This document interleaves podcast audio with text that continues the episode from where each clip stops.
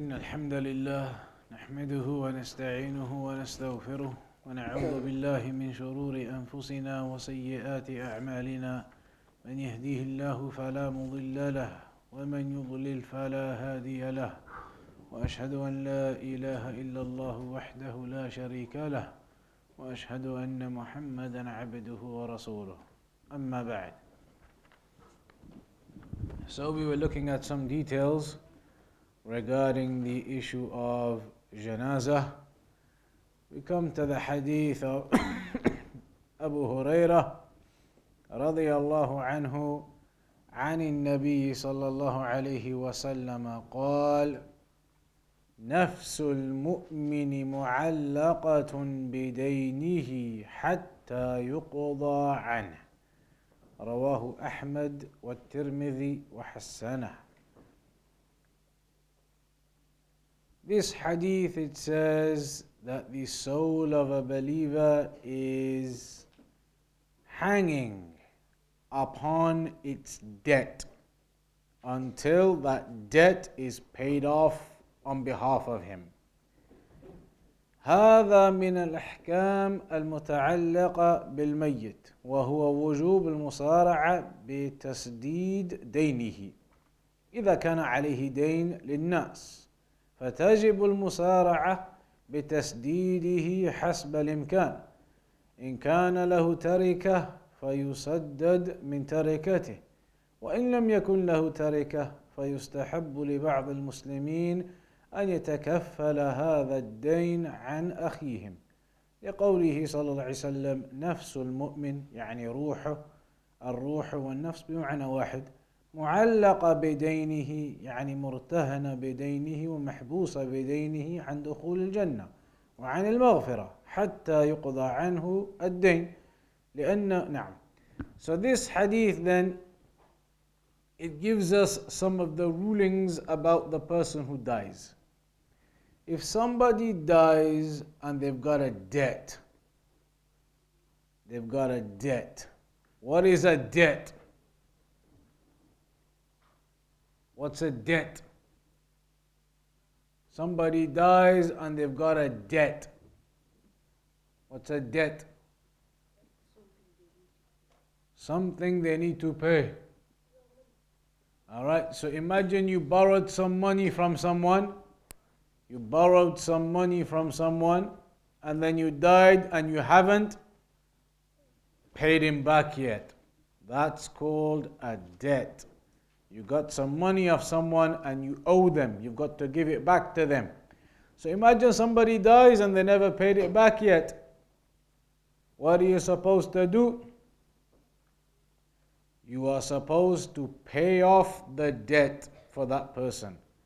How do you pay it off? Where do you get the money from to pay off the debt of this person who's died?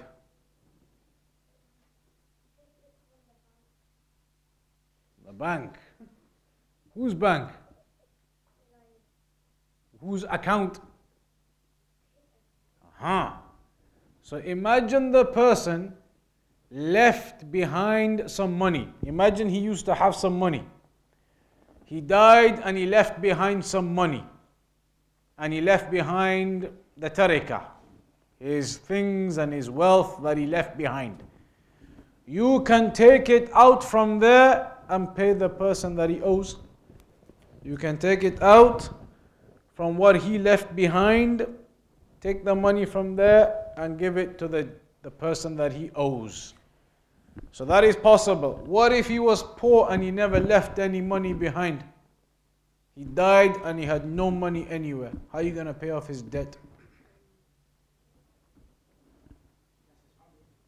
Ask his family and stuff. That's what they should do. If the family has money, then they should pay off the debt on behalf of that person. What if all of his family really poor? None of them had any money and he died and he's got a debt. Who's going to pay it now? His relatives. So, if somebody dies and they've got a debt, you should pay off the debt from the money that they left behind. If they were poor and they left nothing behind, then you can go to their relatives, their family, and maybe somebody can pay that debt. What if none of them can do it? None of the family or relatives can do it? Then any of the Muslims can do it on their behalf. A Muslim, some people could come along and say, whatever that debt was, we'll pay it to the people on behalf of him. So somebody should pay off that debt. Because otherwise, this hadith says that if a person dies and he's got a debt, then he is stuck. The soul of that person is stuck and it cannot go into paradise and get the forgiveness until that debt is paid off.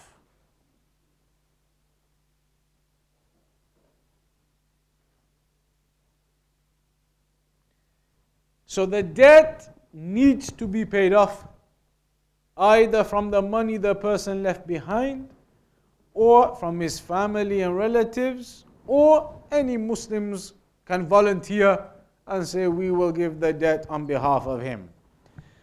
ومن اهتمام النبي صلى الله عليه وسلم بوفاء الديون عن الاموات انه كان لا يصلي على من مات وعليه دين فكان إذا جيء بالجنازة ليصلي عليها سأل هل عليه دين؟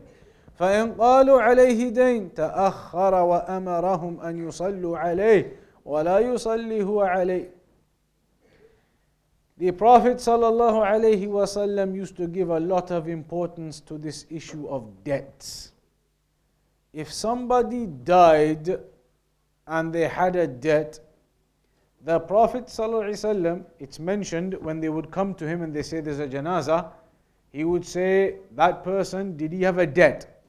If they said yes, he had a debt that hasn't been done yet, then the Prophet ﷺ wouldn't go and pray the janazah, he would say, You go and pray upon him. To give importance to this issue.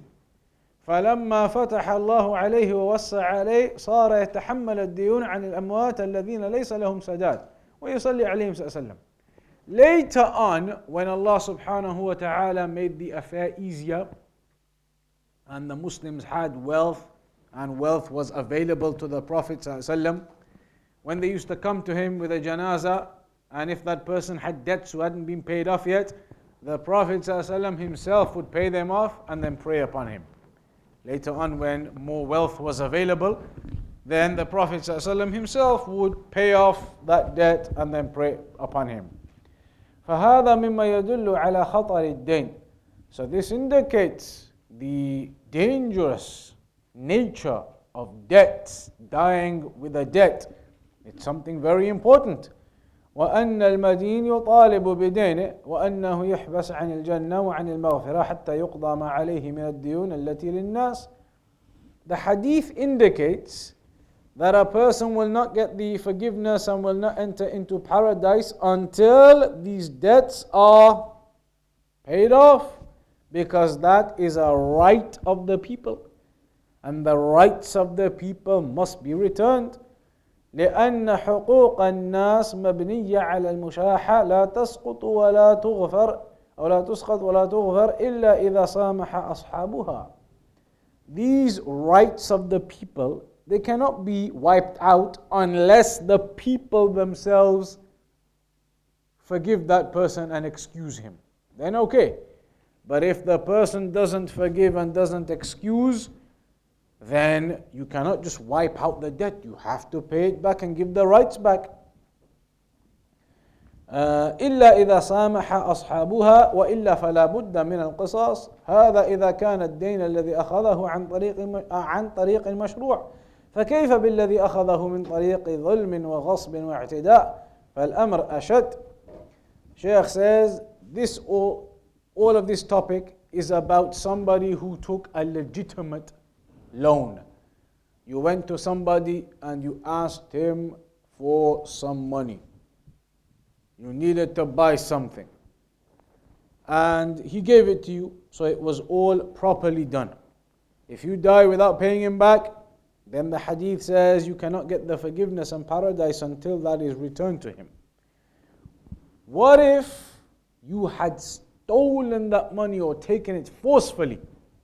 You wanted to borrow some money, he didn't want to give it to you. So you pushed him and took it and got it out of his pocket and went. Now you die without paying him back. Now, even more problem. You got this money off him that you owe him, but on top of that, you didn't even get it properly. You forcefully got it. Even more problem. So, no doubt, this is a serious issue. The rights of the people are very serious, and you cannot get lazy or slack when it comes to the rights of the people. You must return the rights of the people.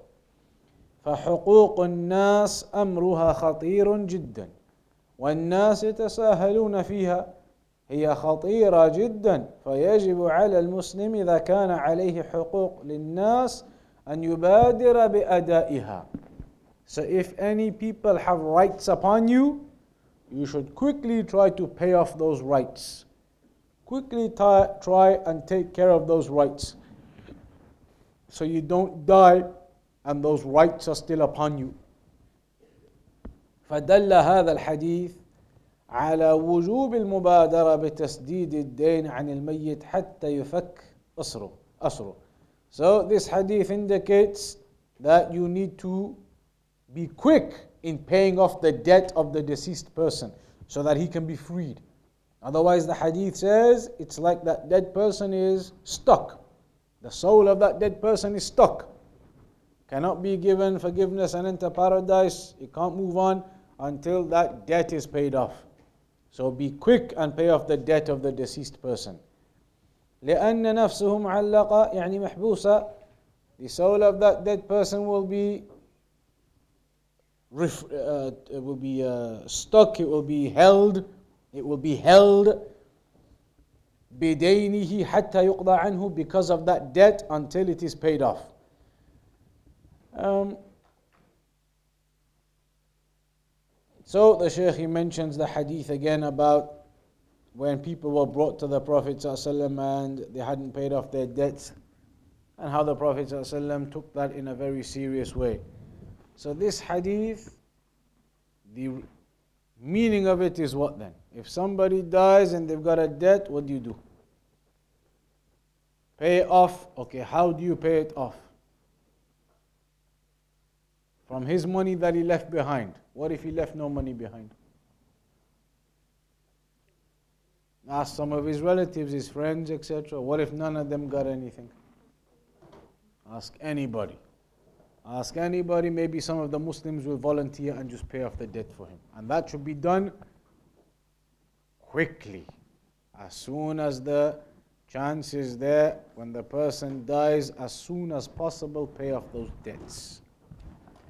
Then, عن ابن عباس رضي الله عنهما أن النبي صلى الله عليه وسلم قال في الذي سقط عن راحلته فمات اغسلوه بماء وصدر وكفنوه في ثوبين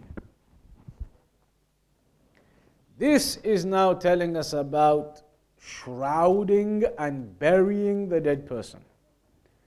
In this hadith of Ibn Abbas radiallahu anhuma, that the Prophet ﷺ said about that man who fell off his riding animal and died, wash him with water and with sidr and shroud him in two garments كفنوه في ثوبين هذا هو الحديث الأول في أحكام تغسيل الميت وتكفينه وهو في الرجل الذي كان واقفا مع النبي صلى الله عليه وسلم في عرفة وهو محرم بالحج This is about a man, this hadith متفق عليه in al-Bukhari and Muslim.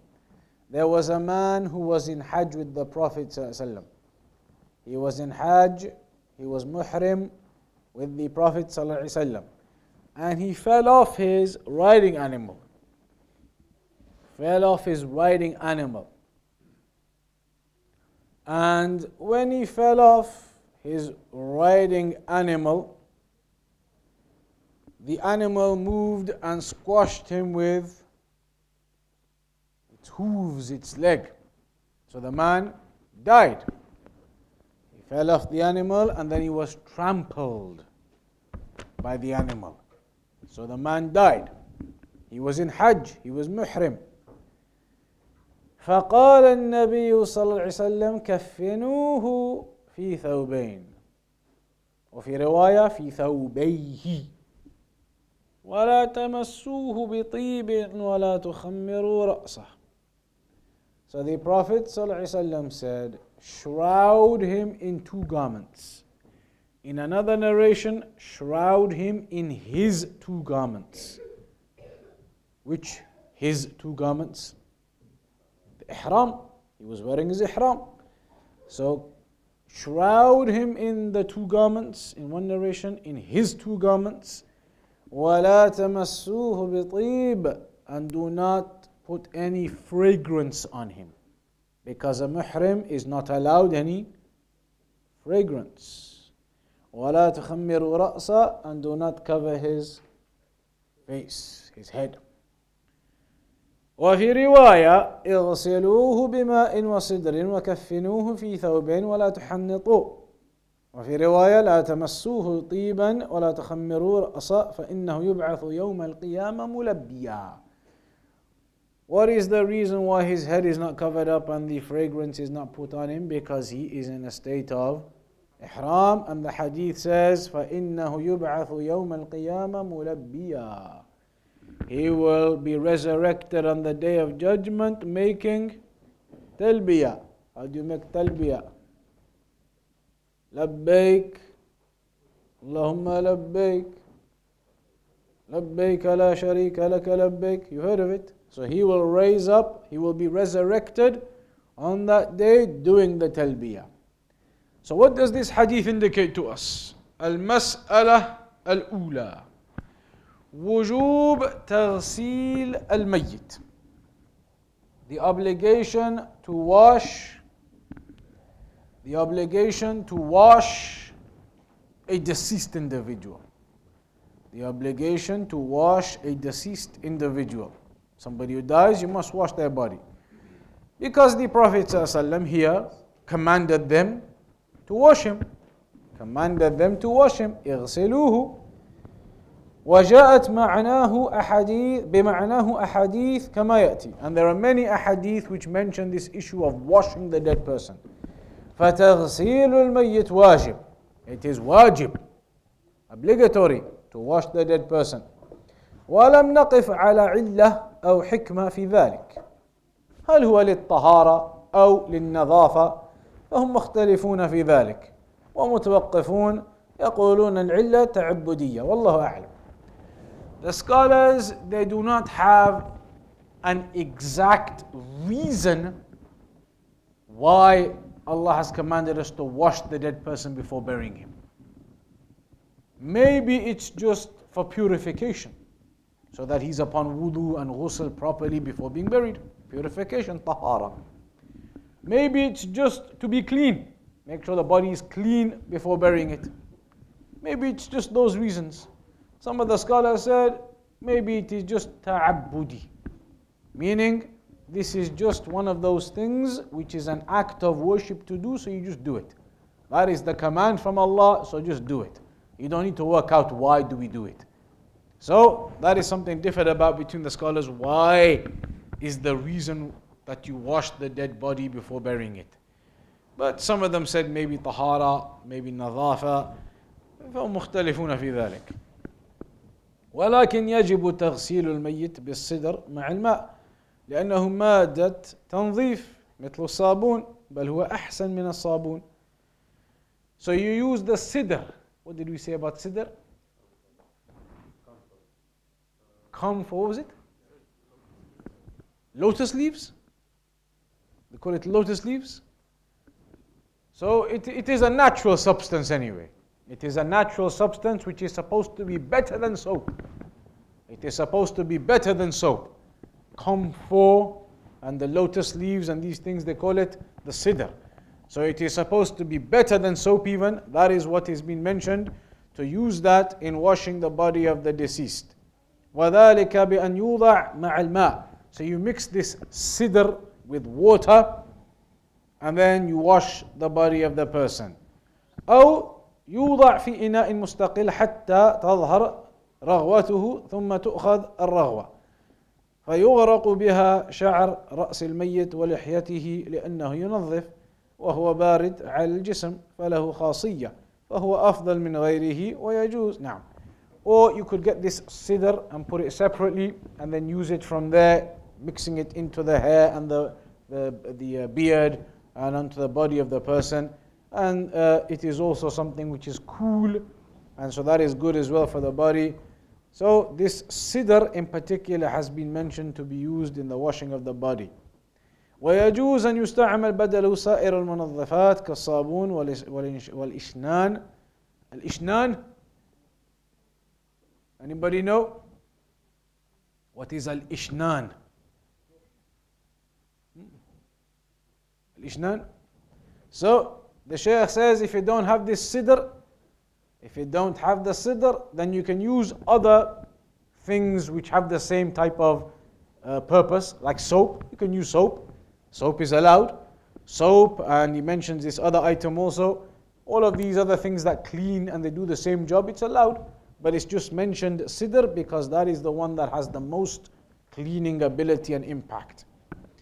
وفي وقتنا الحاضر آه وفي وقتنا الحاضر الشامبو المعروف so nowadays the Sheikh says they have all these shampoos and gels. You can use it. It's allowed to wash the body of the deceased person with those shampoos and gels and things. As long as you are purifying and cleaning that body with it. All of these things do the same thing soap and shampoo and gel. So it is allowed to use those things. فكل المواد المنظفة يستعمل المتيسر منها. So from all of these things, whatever you have access to, you can use them in the washing of the body. You think, how, how am I going to get sidr? Then you only got soap or shampoo, then you can use it. It is allowed and it does the same type of job. But if you are able to get this sidr, then that is the best. إذا أمكن الصدر فهو أحسن. لأنه هو الذي أوصى به النبي صلى الله عليه وسلم. Because the sidr, that is the one that the Prophet ﷺ advised with specifically. So if you can get hold of that in particular, that's the best. If not, soaps and shampoos and gels and these things can be used in the washing of the body.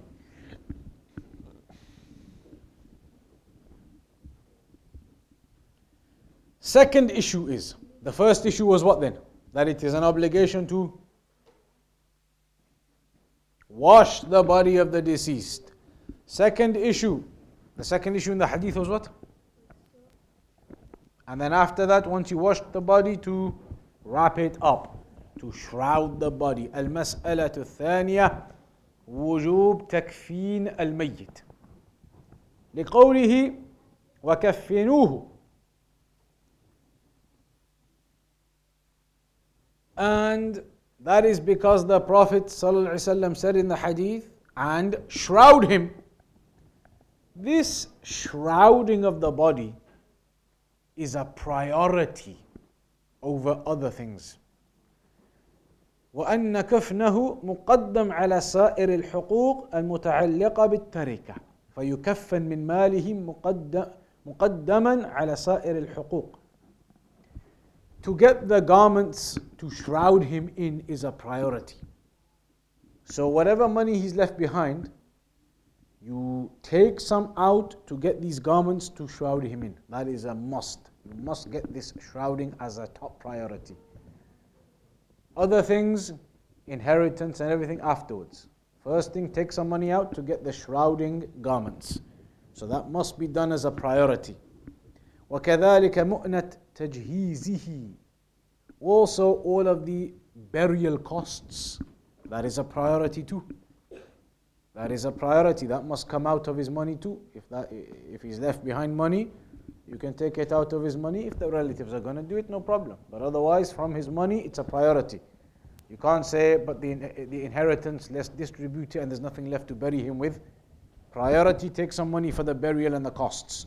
Whatever's left afterwards is inheritance and things. من حفظ القبر وحمله إذا احتاج إلى أجرة so to, uh, to guard the grave, to get it good and prepared, etc., and to carry him to the graveyard if that is required. And that is a, a side point here. When carrying the bodies to the graveyard, obviously, here in this country, you have to use cars to get there. You have to use some transport to get there. Muslim countries, it's different. Maybe the masjid, and you can walk 100 meters, 200 meters. Graveyard is down there. But here, it's not like that. You need a car. So, if you need a car, is there anything to think about regarding the car and the transporting of the body? What type of car do you use? Taxi? Like those long black ones. Like a limo. The long black ones, and in the back they put the body. You know, as Sheikh Al Albani says, you should not use those cars. He says, don't use those cars. Everybody knows here in this country they use the big black cars, like a big estate. Long black one, and they put the body in the back, it's a big estate. And then they drive it, black one. That's common. That is the culture in this country. That is what you do. You use the long black car. That is the tradition and the culture of the people in burial. As Shaykh Al Albani says, you should not follow that culture. Don't follow that culture. That is from the kuffar. They have this culture, the long black car. And they put the flowers and they do everything. And you've seen it in the street sometimes. Shaykh Al Albani says, don't follow their culture. Don't imitate them like that. Don't imitate them. He says, this is imitation. You're going to get one of those long funeral cars and put the flowers on. In the street, you would never be able to tell is this a Muslim grave or is it a kafir? Exactly same black car, everything. Shaykh Al Albani said, don't follow and imitate this tradition of theirs. Use some other car, just some plain car, some other estate, van, anything. There's no disrespect in that. People think that's disrespect of van. Let's use the proper funeral car. Sheikh Al Albani says, don't get involved in copying their traditions. Use any car, any something you can get to put the body in carefully and take it. So that is to take it to the grave. وأجرة الغاسل إذا كان يغسل بالأجرة Sometimes if nobody can do the washing you may need to uh, pay someone to come and do the washing. Somebody knows what they're doing. Imagine nobody can do it, they don't know what's happening. Then you have to maybe pay someone who will come and he'll come and do the washing. That's it's allowed. So you may get someone to come and do that washing for you properly. فمؤنة تجهيزه وتغسيله وتكفينه وحفر قبره كل ذلك يكون من رأس التركة مقدم على غيره من الحقوق حتى ولو كان عليه الديون. So preparing him, shrouding him, getting the grave dug, transporting him, all of the burial and funeral costs, they are the number one priority from his money first. So imagine a person died and he had 10,000 pounds. He died and he had 10,000 pounds. He had debts of 1,000 pounds. He owed Ali 1,000 pounds. First thing you have to do is from that 10,000 pounds, you have to check how much is all the funeral, burial, everything going to cost. What does it cost? Three, four thousand pounds something? So a few thousand pounds. That few thousand, four thousand, let's say. You will have to take that out first. From that 10,000, priority, forget about Ali as well. Priority first, take out 4,000, make sure you got all of the funeral costs, everything done. Then what is left now? We have six. So Alhamdulillah, you can get your money back. But first, the Shaykh says the first thing you must, from the priority of his money, is all of his burial costs. That is the first thing. Nowadays, of course, we know most of the time the families, everybody takes care of it. Okay, no problem. But otherwise, the ruling is like this. If it came to it like this, from his money, it's the burial costs first. Then whatever's left, you can start looking at people's debts because that's obvious. If we give the debts out first and there wasn't enough left to dig the grave and bury him, what are you going to do? Body's just going to stay there? Impossible. You have to dig the grave and bury it. You have to do all of that. That's a must. So that must take priority over the debts. Then after that, you do the debts.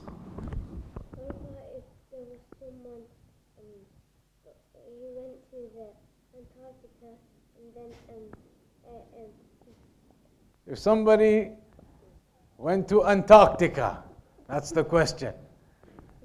It's no problem. If you go to Antarctica and somebody died there, if nobody knows about it, then khalas. Then we will never know he was there. And we will never know. But imagine somebody dies, there's a similar question to that. Imagine somebody dies in a country somewhere and nobody prays the janazah on him. Imagine now your question that you said. There's a Muslim explorer, one Muslim explorer. He went with a team to Antarctica. All the rest of the team are non Muslims. Out there, when they get there, he died. The Muslim died. The rest of them are non Muslim. So, will they have done a janazah prayer for him? No. So, now what do we do? No, can we pray the janazah or not? Nobody prayed janazah on him. They were all non Muslims. That the rest of it. But if a janazah hasn't been prayed, hasn't been prayed, then you can pray. You can pray the janazah. But we'll get to those topics later in the hadith anyway. So here it says about shrouding him in two garments. In two garments. The bottom piece and the top piece. الإزار والرداء بأن يلف في يلف فيهما ولا يخمر رأسه لأنه محرم لأن المحرم الذكر لا يغطى رأسه لا في النوم ولا في غيره كل رأسه دائما مكشوفة So the muhrim, you shroud him but you leave his head uncovered because the muhrim, his head is never covered even when you're asleep. Even when you're asleep, you shouldn't cover your head. It's a mistake. You see the hajis, they're there at night, they put their thing around their head to go to sleep. Even at night, you're supposed to leave your head uncovered. Uh, يكون رأسه دائما مكشوفا إلى أن يحل من إحرامه وتغطية رأس المحرم من محظورات الإحرام So you cannot cover the head and neither can you put the fragrance on. So why do you not do these things for the muhrim person? فإنه يبعث يوم القيامة ملبيا because he will rise up on the day of judgment doing the talbiyah. معناه أنه باقي على إحرامه. So that means this person remains in the state of إحرام. وأن إحرامه لم ينقطع بالموت. And death does not cut off his state of being in ihram. Death doesn't mean he's not in ihram anymore, he is still in ihram. وأن إحرام إحرامه لم ينقطع بالموت فيبقى محرما وهو ميت إلى أن يبعث يوم القيامة وهو على هذه الحالة. So that person remains as a muhrim up until he is resurrected, he is muhrim. فدل على أن المحرم إذا مات لا تؤدى عنه المناسك. Also, this indicates that imagine a, a person doing Hajj died in the middle of Hajj. Do you, does somebody from his relatives have to finish off Hajj for him? No. You might think, well, he was halfway through, he died, and somebody needs to finish it off for him, do tawaf for him, and everything for him. No, you don't do it. Nobody substitutes for him. لأنه متلبس بها وباق على ذلك وهو ميت because he hasn't come out of ihram he is still in ihram himself you cannot go into ihram on his behalf and finish it off he is the one still in ihram himself so you cannot do that on his behalf فلا يناب عنه في ذلك هذا هو ظاهر الحديث وإن قال بعض الفقهاء بأنه تكمل عنه بقية المناسك فهذا قول يخالف ظاهر هذا الحديث Some scholars they said you are supposed to finish it off for him, but that seems to oppose the apparent meaning of this hadith. Issue number three المسألة الثالثة أن الميت المحرم يجنب ما يجنبه الحي المحرم من محظورات الإحرام. The person who is muhrim and dies, he still has to be kept away from the things a person who is muhrim and is alive has to keep away from. So you can't do fragrance on him, etc. You can't do any of those things that a normal muhrim can't do. Number four, المسألة الرابعة أن من مات وهو متلبس بالإحرام فإنه لا تؤدى عنه المناسك ولا يناب عنه بل يترك يترك بإحرامه كما كان حيا. That we mentioned. Next hadith now then. So that hadith has taught us about you have to wash the body and you must shroud the body and if it's a muhrim do not cover the head or do any of the things that a muhrim can't do. وعن عائشة رضي الله عنها قالت لما أرادوا غسل النبي صلى الله عليه وسلم قالوا والله ما ندري نجرد رسول الله كما نجرد موتانا أم لا؟ In this hadith now, it talks about when the Prophet ﷺ died. When he died, obviously they now needed to perform the janazah.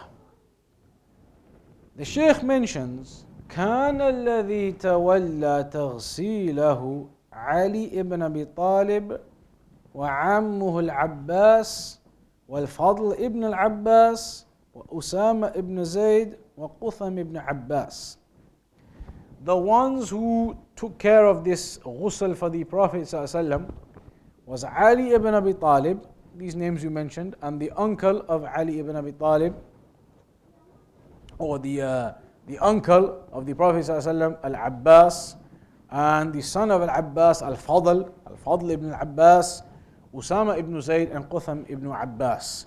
They were the ones who did the washing of the Prophet. ﷺ. The one who actually did the washing and the others were helping, the one who actually did the washing was Ali ibn Abi Talib. وكان الذي والذي باشر التغسيل هو علي رضي الله عنه وأما البقية فإنهم يعينونه يصبون عليه الماء ويقلبونه معه The others, they were helping him and pouring the water and giving him help. But Ali ibn Abi Talib is the one who did the washing. قالوا they said والله ما ندري أنجرد رسول الله كما نجرد موتانا When it came to the washing of the Prophet ﷺ, they said, By Allah, we don't know. They said, By Allah, we don't know. Shall we remove the garments of the Prophet ﷺ, just like normally you would remove the garments of the dead person? Just cover the private area, remove all the rest of the garments, everywhere else naked, and then wash the person. Shall we do that to the Prophet ﷺ? Remove his garments like we remove the garments of normal people when they die? They said, By Allah, we don't know what to do. Shall we remove the clothes of the Prophet ﷺ or not? يعني أن نجرده من ثيابه كما نجرد موتانا أو نغسله في ثيابه. So they were saying, what shall we do? Shall we remove his garments like we normally do to others who die?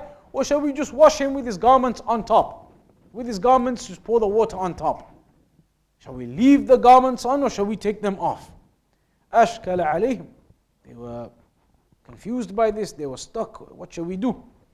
فدل على أن العادة عندهم أنهم يجردون الأموات من ثيابهم عند التغسيل. This hadith proves something to you though. It proves that normally what you're supposed to do is remove the clothes. That's what you normally do because now they were confused. They were saying, Shall we do what we normally do, which is to remove the clothes or shall we wash the Prophet ﷺ with his clothes left on? إلا أنه أشكل عليهم شأن الرسول صلى الله عليه وسلم لشرفه عليه الصلاة والسلام وهم هابوا أن يجردوه So they were not sure about the Prophet صلى الله عليه وسلم because of the status of the Prophet صلى الله عليه وسلم and they had that great honor and nobility for him, respect for him, and they were they were shy. Should we remove the garments of the Prophet ﷺ? فبينما هم كذلك ألقى الله عليهم النوم. So whilst they were in this situation thinking, what shall we do? Allah cast upon them sleep. فسمعوا مناديا يقول Then they heard somebody shouting or saying. They heard this statement being said. غسلوا رسول الله صلى الله عليه وسلم في ثيابه. Wash the Prophet صلى الله عليه وسلم in his clothes. فغسلوه في ثيابه. So they washed him with his clothes on.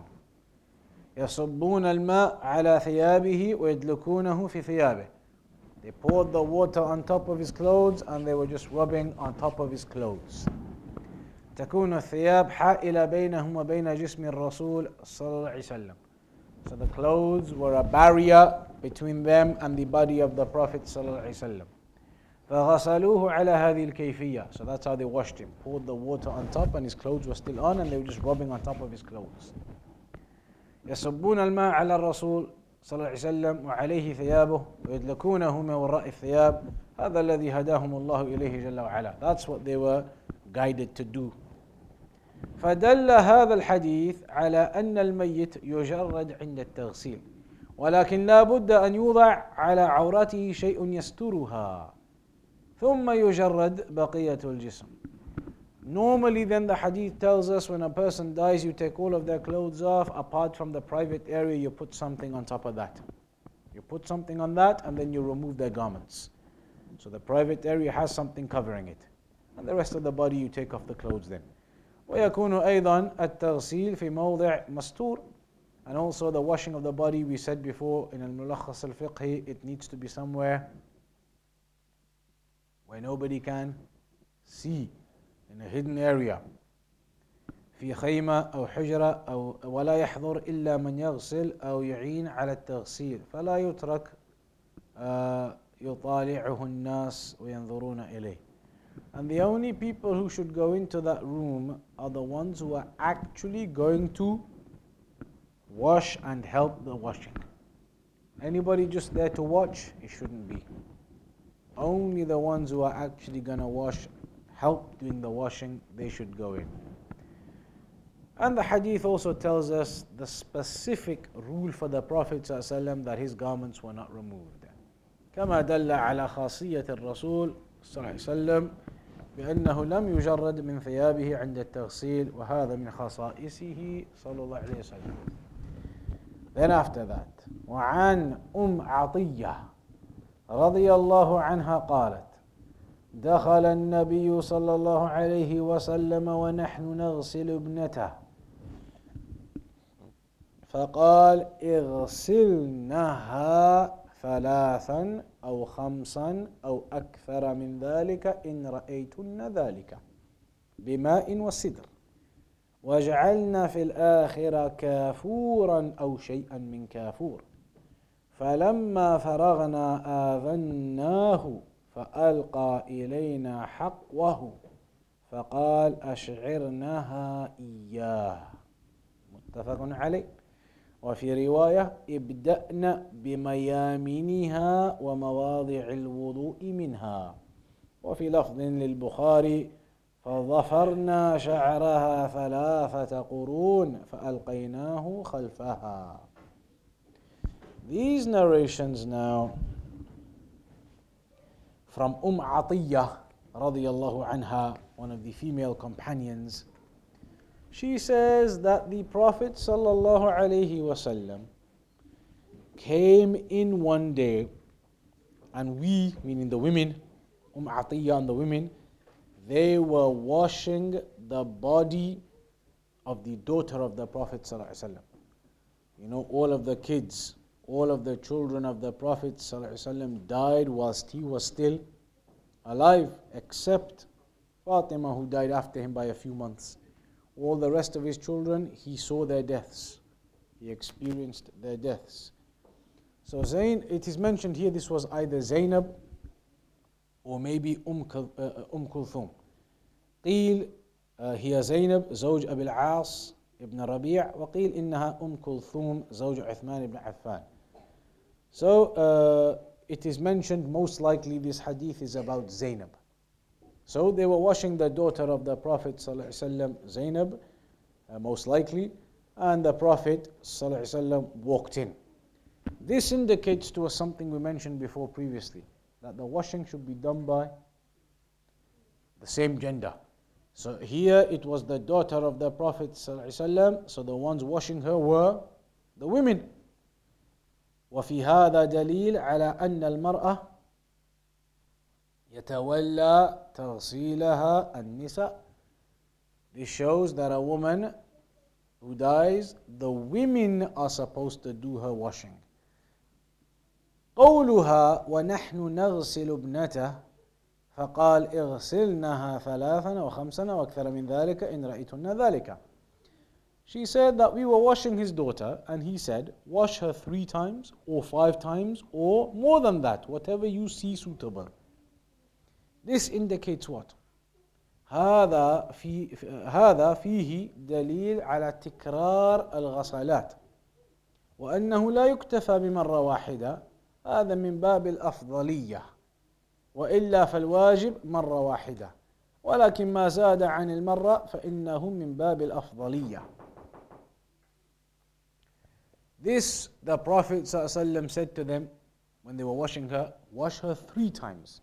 Or five times or more than that if you see suitable. Indicates that the deceased person is washed. Ah, so multiple times, more than once. Three, five in the odd numbers mentioned there. So this means that the dead person, it's not just about doing one washing. You should do multiple washings. One is the minimum. Do more than that, do another washing on top and another washing on top, do it three times, five times, whatever you see suitable to get the good washing of the body. That is okay and that is good. وأنها تقطع على وتر and that you do it in the odd numbers either three, five, seven, etc. ثلاث أو خمس أو سبع وتوقف العلماء عند السبع فهي أعلى حد it shouldn't go more than seven times. Up to seven times you can wash the body, seven is the max. It shouldn't go beyond that. إلا أنه قد يحتاج إلى زيادة عن سبع إذا لم ينظف الميت أو يخرج منه شيء فتضاف الغسلات حتى ينظف الميت ولو زاد عن السبع. The only reason you go above seven is if there is a necessity. If there was a necessity, uh, after seven you notice that actually still some parts need washing, then okay, you can go above the seven. If some necessity occurs, or after seven something exits from the body of the deceased, so you need to do some more washing, in that case it is right. But if you need to go more than seven, still keep it odd. So if after seven you notice you need to do a bit more yet, you do one more, and if it's clean after eight, you should add anyway a ninth one just to keep it odd. لكن لا تقطع على شفع وإنما تقطع على وتر لأن الله تعالى وتر يحب الوتر وفوض صلى الله عليه وسلم ذلك إليهن لأنهن صاحبات خبرة وهن أدرى بما يصلح للغسيلة إن رأيتن ذلك So the Prophet ﷺ left that responsibility with the women. Said, you decide three, five, seven, uh, three, five or more, whatever you see suitable. They had the experience, they knew when the body was washed properly. The Prophet ﷺ left it to them. فدل على أن غاسل الميت يفوض إليه شأن التغسيل إذا كان يحسن التغسيل. So the person doing the washing, the responsibility is left with that person if he knows what he's doing. Here, Umm Atiyya and the women knew what they were doing. So the Prophet ﷺ said to them, three, five, whatever you see suitable. Left it to them to decide. So the person doing the washing, if he knows what he's doing, then it's his responsibility to determine is it three, is it five, is it seven, how to do it. أما إن كان لا يحسن التغسيل فإنه لا يتولاه. As for a person who doesn't know how to do the washing properly in the first place, he shouldn't do it in the first place. Somebody doesn't know what's going on and they don't know how to do the washing, then they shouldn't do the washing. Somebody else should do it instead, who knows what they're doing and how to do the washing. يبحث عن غيره. And then again in this hadith it mentions بماء وسدر use the water and the sidr. Uh, وجعلنا في الآخرة يعني في الغسلة الأخيرة كافورا أو شيئا من كافور هذا شك من الراوي هل قال الرسول صلى الله عليه وسلم اجعلنا كافورا أو شيئا من كافور والمعنى واحد وإنما هذا فيه دقة الصحابة رضي الله عنهم في الرواية وأنهم يتحاشون أن ينصبوا لرسول صلى الله عليه وسلم لا يجزموا بأنه قاله. فإذا كان الأمر محتملا أتوا بالاحتمال. والكافور مادة منظفة معروفة. كافور what's that in English? Camphor. Camphor. So this is what they call this one camphor. And that is another basically uh, uh, uh, type of material or whatever uh, the type of natural thing again used for cleaning. It is again a, a, a type of thing used in cleaning. And it has a good smell to it. It has a fragrance to it as well. This one has a fragrance to it as well. فتجعل في الغسلة الأخيرة من أجل أن تبقى رائحتها. So this kafur, which has the good fragrance to it as well, is put in in the last washing. So if you're going to do three washings, in the last washing, put that in as well. Because then that will remain. If you put it in the first washing, then do a few more after that, you'll get rid of it. So in the last washing, to add that in as well. Uh, and also the scholars, they say this kafur, له خاصية بجلد الميت فإنه يصلبه ويطرد عنه الهوام فلذلك صار في الغسلة الأخيرة لأنه لو كان في التي قبلها لزال بالماء فيكون في الأخيرة من أجل أن يبقى أثره على جسم الميت من حيث الرائحة ومن حيث فائدته للجسم Also this particular uh, the kafur, the kafur, it is some come come for it is something good for the skin. It helps the, the skin of the deceased, preserves it or makes it more stronger and it keeps away uh, uh, uh, unwanted items, etc., coming onto the skin. So it is something good for the skin to use this in the last washing as well. Then, فَلَمَّا فَرَغْنَا She says, when we were finished, we did the washing and we were finished, آذَنَّاهُ We went and told the Prophet صلى الله عليه وسلم يعني أعلمناه يعني وفي رواية أنه قال أعلمنني In one version, the Prophet ﷺ actually said to them, Tell me when you're done. فألقى إلينا حقوه الحق بالفتح هو الإزار وحق الإنسان معقد الإزار ثم أطلق الحق على الإزار من باب التوسع فالحق معناه الإزار So then the Prophet ﷺ gave them an izar, meaning like the cloth that you wear. Through the cloth for them. والمراد إزار الرسول صلى الله عليه وسلم ألقاه إليهن وقال أشعرناها إياه So his own izar that he used to wear, he threw that to them and said to them, uh, basically to rub that onto her skin. To rub that izar of his, his own izar that he used to wear onto the skin of Zainab as it appears to have been. أي أشعرنا أشعرنها إياه أي اجعلنه مما يلي جلدها وجسمها وذلك تبركا به لما فيه مماسة جسم الرسول صلى الله عليه وسلم والتبرك بما لامس جسده الشريف مشروع كما أنه تبرك بما انفصل من جسمه من شعر أو من ريق أو من عرق لأن النبي صلى الله عليه وسلم مبارك. So that was for barakah. That was at the time the Prophet وسلم his garment, barakah from that garment at the time. وهذا خاص به صلى الله عليه وسلم. فلا يتبرك بغيره من العلماء والصالحين. And that is not something you can do with anybody else. That is specific to the Prophet صلى الله عليه وسلم that بركة لأن الصحابة لم يفعلوا هذا مع غير النبي صلى الله عليه وسلم لم يفعلوه مع أبي بكر وهو أفضل الأمة ولا مع عمر The Sahaba never used to do this barakah, taking barakah from anybody else, not from Abu Bakr, not from Umar, not from anyone else. So that is specific to the Prophet صلى الله عليه وسلم. ولا مع الصحابة الذين لهم سابقة في الإسلام ولهم فضل عظيم ما فعلوا هذا وإنما فعلوا هذا مع النبي صلى الله عليه وسلم خاصة فدل على اختصاص التبرك به صلى الله عليه وسلم فيما انفصل من جسمه الشريف أو لامس جسمه الشريف إذا وجد So this indicates something which touched the Prophet ﷺ, his garments, or something which came from him, then there is barakah in that. Uh, and that is if it is authentic. The people nowadays, what do they claim? Everywhere you go, they claim we have the hair of the Prophet ﷺ, we have the, the uh, blanket of the Prophet the turban, the house, lots of things. They say we have all of these different things from the Prophet ﷺ. You go to the Sufi mosques and they bring a big, like a treasure box. You know what a treasure box looks like? They bring one of those big chests inside the chest there's one hair. They said this is the hair of the Prophet In some places they bring uh, like a blanket, a blanket. They say this is the blanket the Prophet used to wear when he used to walk around. They bring these things. But the majority, the what? Walking stick, everything. Huh? Slippers, everything. The scholars, Sheikh Al Fawzan, Sheikh Rabia, many of them have said all of these stories, unless you can properly prove it, all of them are just made up.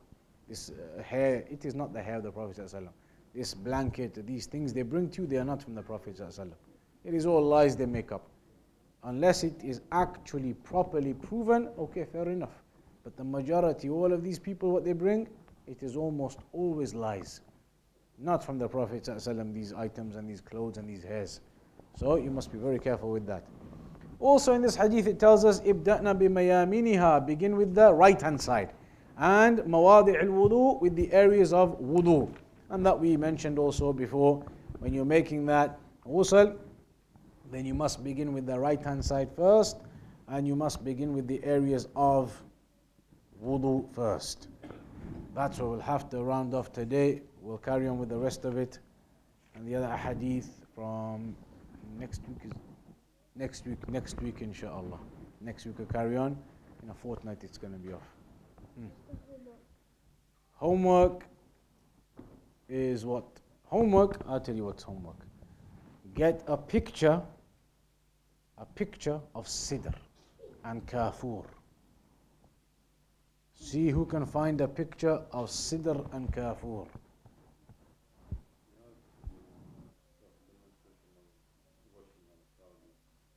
But we'll get to it. We'll get to it. We're going to do all this, then we'll see at the end if we're going to do a practical one or not. That is not decided yet. Ah.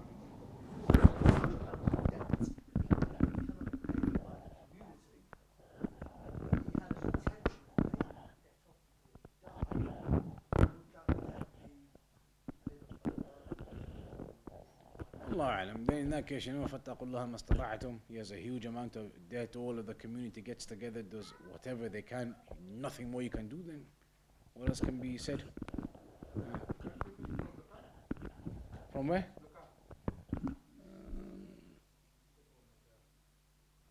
zakat, zakat he's saying, huh? Zakat, yeah. Possibly, possibly. If he was faqir, he was considered one of those people who is one of the people who has the right for it. Maybe, I don't know. We'll have to look for fatawa. Allah A'lam. All right, we'll have to conclude, huh? To what? Inheritance. Ah. One of the brothers was asking that the mother died, was a non-Muslim, and he's the only child. You cannot inherit from a non-Muslim. You cannot inherit from a non-Muslim. Well, inshallah, come to it if we can. Small section. That's uh, too complicated. Inheritance if you study inheritance, you have to get a, a, board. You have to do maths. It is maths. It is mathematics. Inheritance is mathematics. You have to do division. You have to do add, minus, everything. It's mathematics, inheritance. It's very difficult. خلاص, we'll carry on next week, inshallah.